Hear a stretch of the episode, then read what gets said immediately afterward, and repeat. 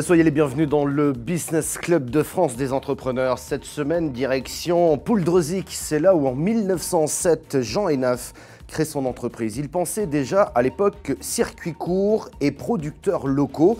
Une façon aussi d'apporter son soutien aux agriculteurs bretons. L'aventure commence avec les petits pois ou encore les haricots verts, mais elle va se développer à partir de 1915 avec le pâté Enaf, la fameuse petite boîte de conserve bleue et jaune. La quatrième génération de la famille, donc, est aux manettes de l'entreprise aujourd'hui. Loïc Enaf, bonjour. Bonjour. Je suis très heureux de vous accueillir euh, dans cette émission. Très heureux de parler de cette marque Enaf qui bénéficie d'une notoriété incroyable. Au niveau national, c'est 51% des Français qui la connaissent.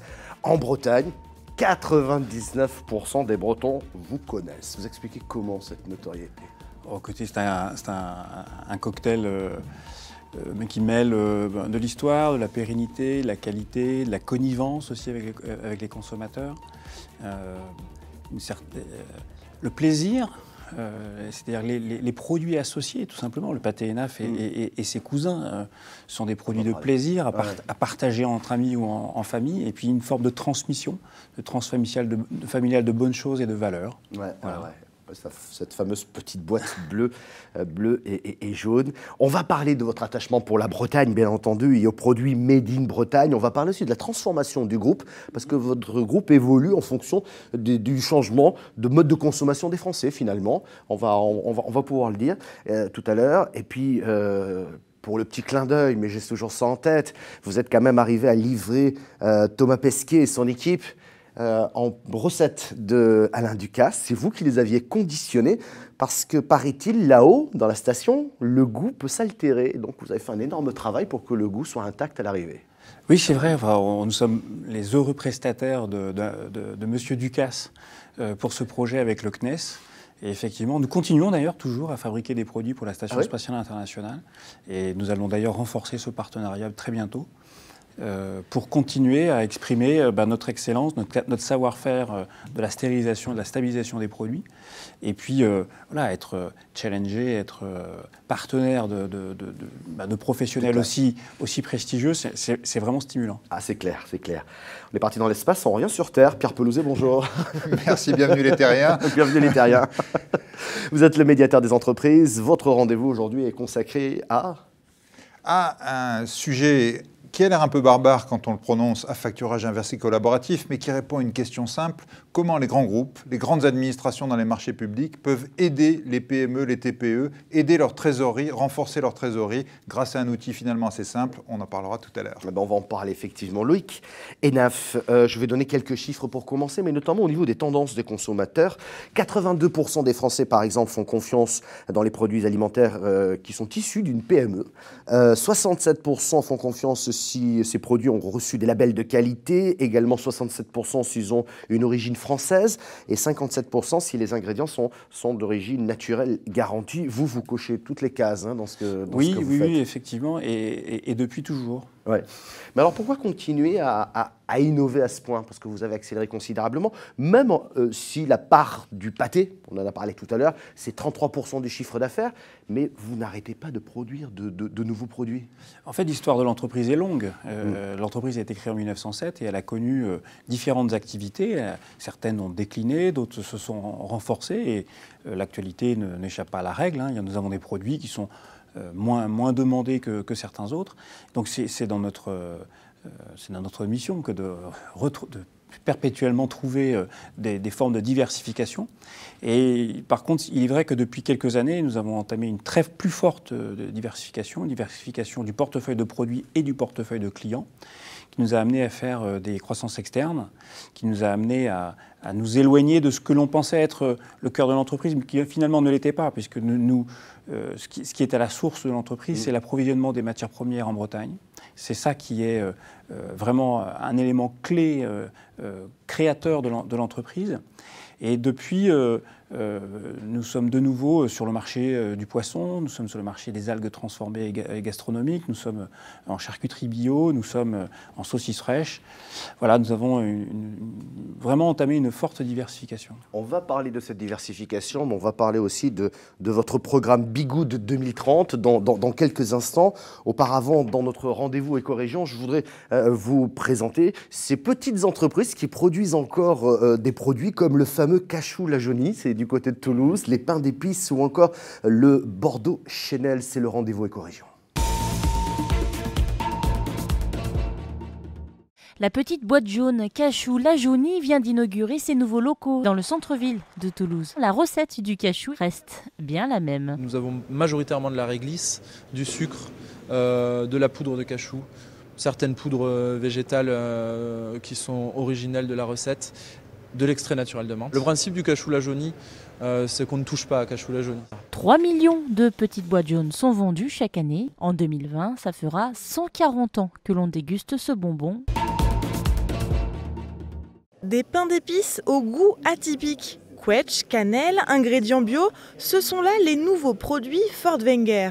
Aujourd'hui, l'entreprise alsacienne est le plus gros fabricant de pain d'épices de France. Le but, c'est de, redonner un nouveau au niveau du pain d'épices.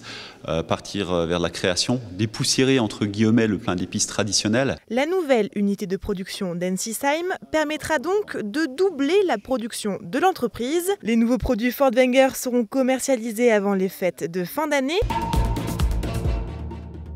Après deux ans de travaux, Bordeaux Chanel s'installe dans la zone d'activité d'Auvour, à Ivry-l'Évêque. C'est là que l'entreprise est née il y a presque 100 ans. Près de 200 employés travaillent sur ce site flambant neuf, doté d'une cafétéria, d'une salle de sport et de bureaux insolites. L'idée, c'est euh, d'incarner euh, un signe emblématique de l'entreprise euh, comme une salle de réunion. Avec plus de 35 millions de pots vendus chaque année, Bordeaux Chanel est le leader incontesté des rillettes Je vous regardais attentivement en train de regarder un de vos concurrents, Bordeaux Chanel, avec un look dans l'entreprise, un état d'esprit. Bon, vous faites la même chose chez vous aussi euh, oui, oui, non pas celui-là, parce que nous, c'est plutôt, plutôt, le bleu et le jaune. Mais, euh, mais, en tout cas, on a aussi nos propres codes et notre propre façon de les interpréter. Alors, je le disais, progressivement, euh, vous vous adaptez. Vous nous avez donné quelques exemples tout à l'heure au goût des consommateurs avec les algues alimentaires. Ça, c'est via le rachat de l'entreprise euh, Globe Explore, c'est ça. vous vous êtes lancé également dans la charcuterie bio avec Carvem, également un rachat.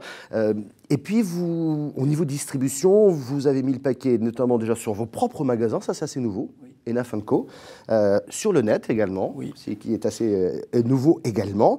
Et puis, vous misez, je dirais, dans l'esprit de l'entreprise, l'engagement de l'entreprise pour 2030, dans ce que vous appelez l'innovation positive en Bretagne. Qu'est-ce que vous entendez déjà par là? En fait, on a, on a voulu, euh, comme toutes les entreprises, nous, étions en, pleine réécriture d'un cycle stratégique de l'entreprise. Et plutôt que de se euh, limiter à un horizon à trois ans, comme on le fait euh, traditionnellement, on a voulu se donner plus d'air, plus, d'horizons. Et on a écrit une stratégie avec l'horizon 2030 pour pouvoir vraiment se dire qu'au-delà de la partie purement business, on pourrait avoir de l'impact. Et puis, fort de nos engagements historiques, on, a voulu concrétiser nos engagements en regard avec les préoccupations du moment, préoccupations les vôtres, les nôtres, celles de la planète. Et donc on a voulu euh, s'inscrire, parce que c'est quelque chose qui nous plaît et qui nous semble être ce que peut-être Jean Enaf aurait souhaité faire aujourd'hui en 2019, on a voulu s'inscrire dans les démarches de responsabilité à impact positif, c'est-à-dire que nous soyons une entreprise à mission. Alors nous sommes en train de l'inscrire, nous l'avons euh, euh, partiellement déjà fait dans nos statuts euh, lors de notre Assemblée générale du mois de juin, donc nous inscrivons dans ces démarches-là. Et puis nous voulons que notre démarche d'entreprise ait un impact économique, bon, c'est plutôt avéré, un impact social, ça l'est plutôt aussi, mais encore faut-il le mesurer, et aussi environnemental. Et donc tout ça c'est une, une stratégie profonde, 5 piliers, 14 engagements, 36 objectifs, 72 indicateurs, qui nous mène à 2030, parce que euh, si on veut vraiment que, ça soit signifiant euh, et qu'on fasse vraiment changer les choses, ben, il faut faire les choses dans le temps. Et c'est quelque chose qui nous guide déjà au quotidien. Vous êtes le président également de l'association Produits en Bretagne.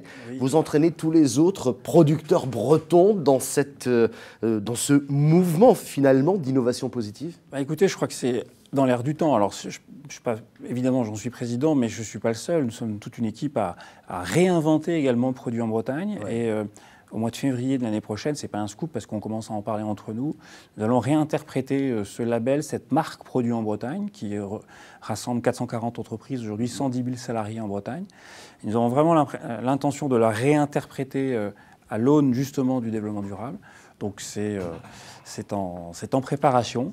Euh, et c'est aussi très ambitieux, mais je crois que c'est euh, cette volonté que nous avons en Bretagne, euh, voilà, d'avoir de l'impact, faire avancer les choses, puis c'est le moment. Alors c'est un, un, très joli modèle, cette association de produits en Bretagne. Je ne crois pas qu'il y en ait d'autres en France.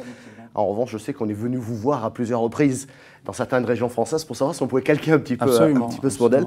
J'en profite pour saluer une des entreprises qui, je crois, fait partie de l'association que j'ai découverte il y a très peu de temps et que j'apprécie beaucoup, c'est Alto, qui fait des chips, Bretz. C'est quand même incroyable, notamment tous les efforts qu'ils ont pu faire pour rendre ce produit toujours aussi agréable, mais extrêmement respectueux et des fournisseurs et de l'environnement. Voilà, c'est ce que je voulais. C'est une entreprise exemplaire. Voilà, c'est vraiment une entreprise exemplaire. Vous êtes exemplaire également, vous aussi, Loïc Enaf.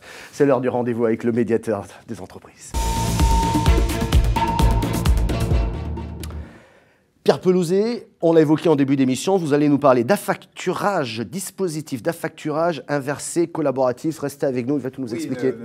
N'ayez pas peur du mot. En fait, euh, l'idée, c'est d'utiliser un outil fabuleux qui est utilisé dans d'autres pays, mais qu'on utilise très peu en France, qui s'appelle l'affacturage inversé collaboratif. Mais ça veut dire quoi en deux mots?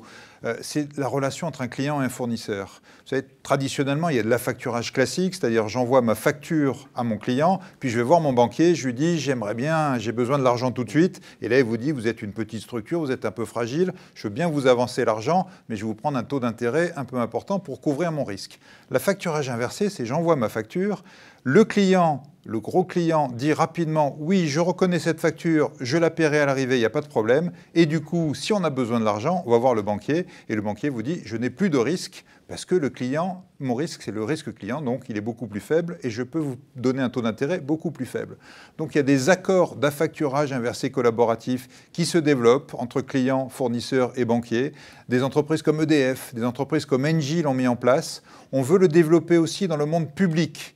Hein, j'ai d'ailleurs même une lettre de mission de deux ministres, Bruno Le Maire et Gérard Dalmanin, pour promouvoir cet outil. On a mis dans la loi la possibilité pour le monde public de le faire. Des pionniers comme l'UGAP, comme le CHI de Créteil l'ont mis en place. Donc si vous êtes déjà fournisseur d'une des entités que j'ai citées, regardez ces programmes de trésorerie des entreprises. Et si vous n'êtes pas encore concerné, surtout pour les grands groupes, les grandes entreprises qui nous entendent, mais aussi pour les PME, réclamez ces outils, mettons-les en place. C'est assez facile à mettre en œuvre. Toutes les banques maintenant savent le faire et ça permet d'avoir de la trésorerie pas chère presque à, des taux infiniment bas pour ces entreprises qui en ont cruellement besoin et de créer un lien de confiance entre les entreprises petites, grandes et les banquiers. Merci pour toutes ces précisions. Pierre Pelouzet, médiateur des entreprises. Merci beaucoup Loïc Enaf, euh, président du groupe Jean Enaf. Vous pouvez revoir cette émission en vidéo sur le site de votre chaîne préférée. Vous pouvez également l'écouter en podcast audio et n'hésitez pas à réagir par exemple sur notre page Facebook Business Club de France. Merci de votre fidélité.